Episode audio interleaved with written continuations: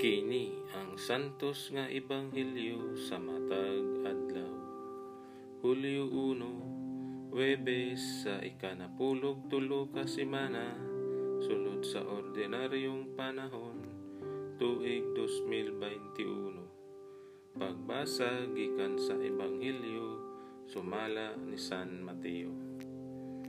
Misakay si Jesus sa usa ka sakayan ug mibalik pagtabok sa lanaw ug miabot siya sa iyang kaugalingong lungsod.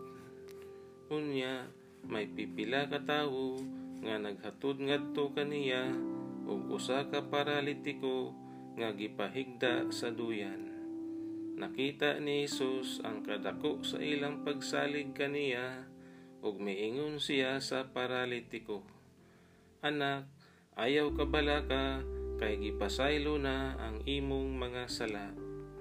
Unya may pipila ka magtutudlo sa balaod nga miingon sa ilang kaugalingon, "Nagpasipala sa Dios kining tawhana." Nasayod si Hesus sa ilang gihuna-huna ug miingon siya, "Nganong naghuna-huna man kamog dautan? Hain may masayon isulti. Gipasaylo na ang imong mga sala o bangon o lakaw. Karon ipakita ko kaninyo nga ang anak sa tao may gahom dinhi sa yuta sa pagpasaylo sa mga sala." Busa miingon siya sa paralitiko, "Bangon, dad-a ang imong gihigdaan og pauli sa inyo." Ug mibangon ang paralitiko ug mipauli.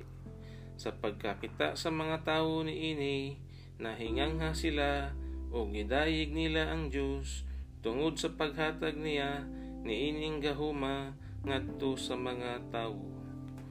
Ang Ebanghelyo sa atong kaluwasan.